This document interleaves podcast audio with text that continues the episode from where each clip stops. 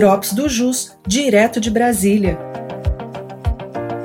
Um boletim semanal com as principais notícias dos poderes executivo, judiciário e legislativo.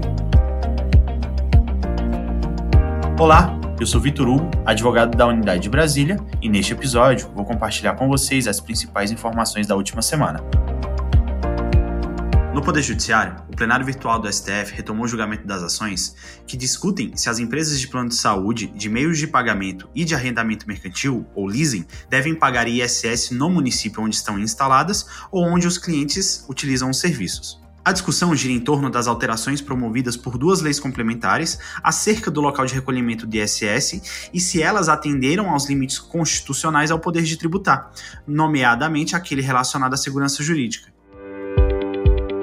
O relator, ministro Alexandre de Moraes, em assentado anterior, entendeu que as alterações legais que modificaram o local de recolhimento do ISS para o local de tomador de serviço, em que pese louvável, não trouxeram uma segurança jurídica, já que não determinaram os conceitos de tomador de serviço e nem de domicílio. Por fim, votou no sentido de declarar a perda superveniente do objeto em relação à discussão sobre arrendamento mercantil e julgou as ações procedentes assim declarando a inconstitucionalidade das normas que alteraram o local de incidência do ISS para o local do tomador de serviços nos casos das empresas de plano de saúde e meios de pagamento. O ministro foi acompanhado pelo ministro André Mendonça, ministra Rosa, ministro Edson Fachin, ministro Dias ministro Roberto Barroso e ministro Luiz Fux. O ministro Nunes Marques acompanhou o relator acerca da extinção parcial do processo, contudo, divergiu quanto às alterações legais. Segundo o ministro, as alterações legais que mudaram o local de recolhimento do ISS para o local de tomador de serviço não são capazes de provocar uma insegurança jurídica, de acordo com o ministro.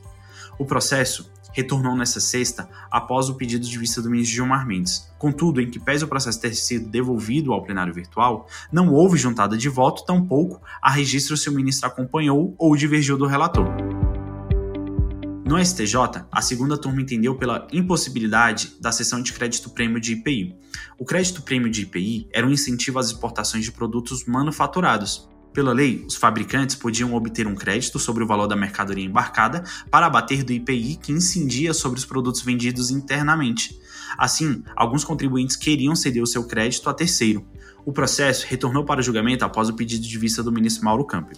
Em assentada anterior, apenas o relator, ministro Francisco Falcão, havia apresentado voto no sentido da impossibilidade da cessão de crédito prêmio do IPI por se tratar de um benefício fiscal, um incentivo à importação que só pode ser usada pelo exportador.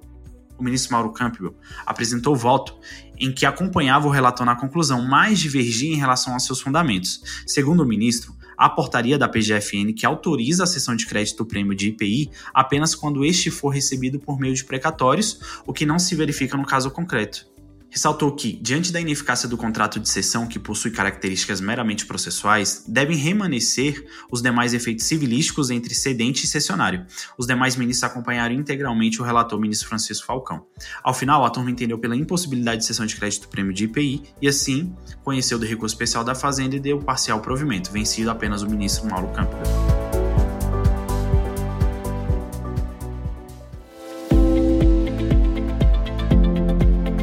Essas foram as principais notícias da semana. Eu sou Vitor Hugo e te aguardo no próximo Drops do JUS, direto de Brasília.